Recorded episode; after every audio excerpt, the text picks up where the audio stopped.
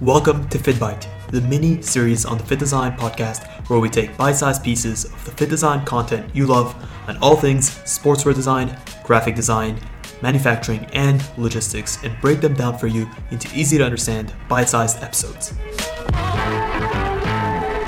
And welcome back to another episode of FittBite, the mini series on the FittDesign podcast, where we take bite sized pieces of the FittDesign content you love and break it down for you into easy to understand bite sized episodes.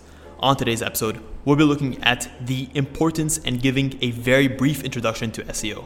Chances are you've heard this term before, and you may or may not be well versed with what it means and the effects it can have on your online business. As designers, we often overlook the importance of marketing and digital distribution. We assume that a good product alone will do most of the work necessary to acquire and keep customers. Although this is partially true, it is indeed essential to have a great product. You will, however, need to find a way to get it into your customers' hands first. On today's episode, we'll be looking at the basics of SEO and outlining the key need to know terms. By the end of this episode, you'll have the confidence and knowledge necessary to dig deeper into the SEO world and eventually to set your online store in a way such that it attracts more visitors and ultimately more sales. You probably heard the computing term SEO, but you actually may or may not know what this actually means. In short, the acronym SEO stands for Search Engine Optimization. And kind of getting further into what that means, this is actually the process of improving your website's visibility and maximizing the number of customers that are actually able to find your website and land on your website successfully. So let's actually look at the key SEO terms that you'll need to know. And we'll start off with the first one. This is going to be your keywords. These are going to be the words or phrases that a user will enter, typically into Google or any other search engine, looking for something specific. You want to be consistently ranking for the keywords that align with your business. For example, let's just say you're a fitness apparel brand and you have a focus on sustainability. You want to consistently be ranking for terms like recycled, sustainable, eco friendly, fitness, fitness wear, gym wear, sportswear, so on and so forth. This is going to make it much easier for new customers to find you and even people that don't know that they're looking for your brand. Think about this. How many times have you actually gone on Google and started to search for things when you didn't know where to start? This is a great way to capture the attention of new customers. The second term that you'll need to know is backlink. These are going to be the external domains that are pointing back to your domain. For example, let's just say you're a up and coming sportswear brand. What I typically see is GQ Online, for example, will do this every year. They'll list the top up and coming brands in different categories, whether it's sportswear or any other industries. So these 10 top brands that are listed on this website will not only be given the visibility necessary, but also the more backlinks you have showing to your website builds up the credibility that you need and will allow your website to consistently rank higher when it comes to specific keywords, search terms, and in that specific niche and industry in general.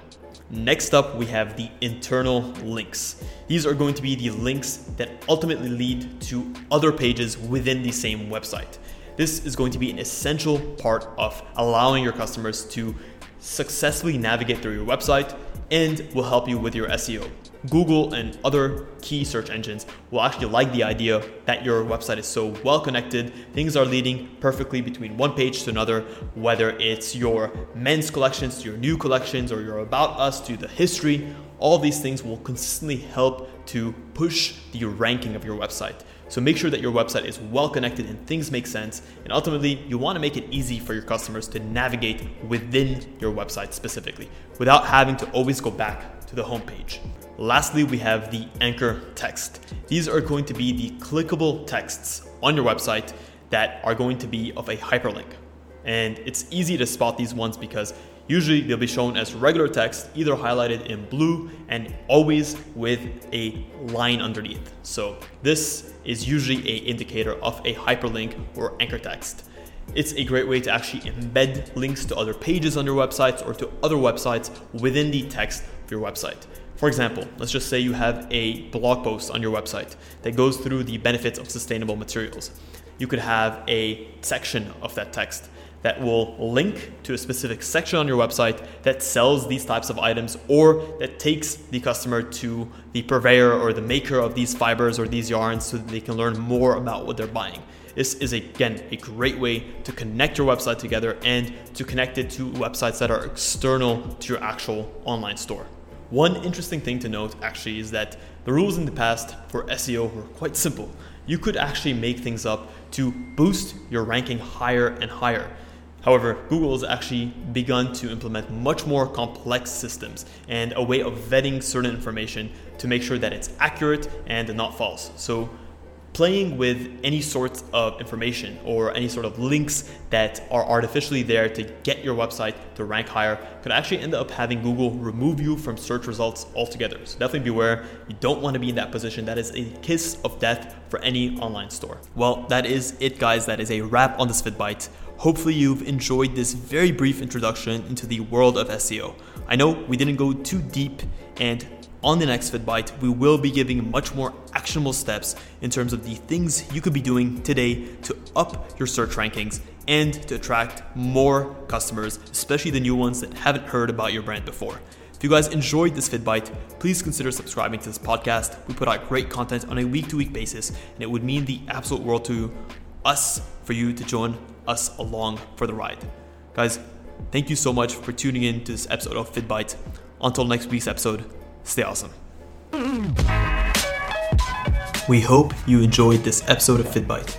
If you did, please consider leaving a review below. It really does help us out. Let us know what episodes you want to see next, and until next time, stay awesome.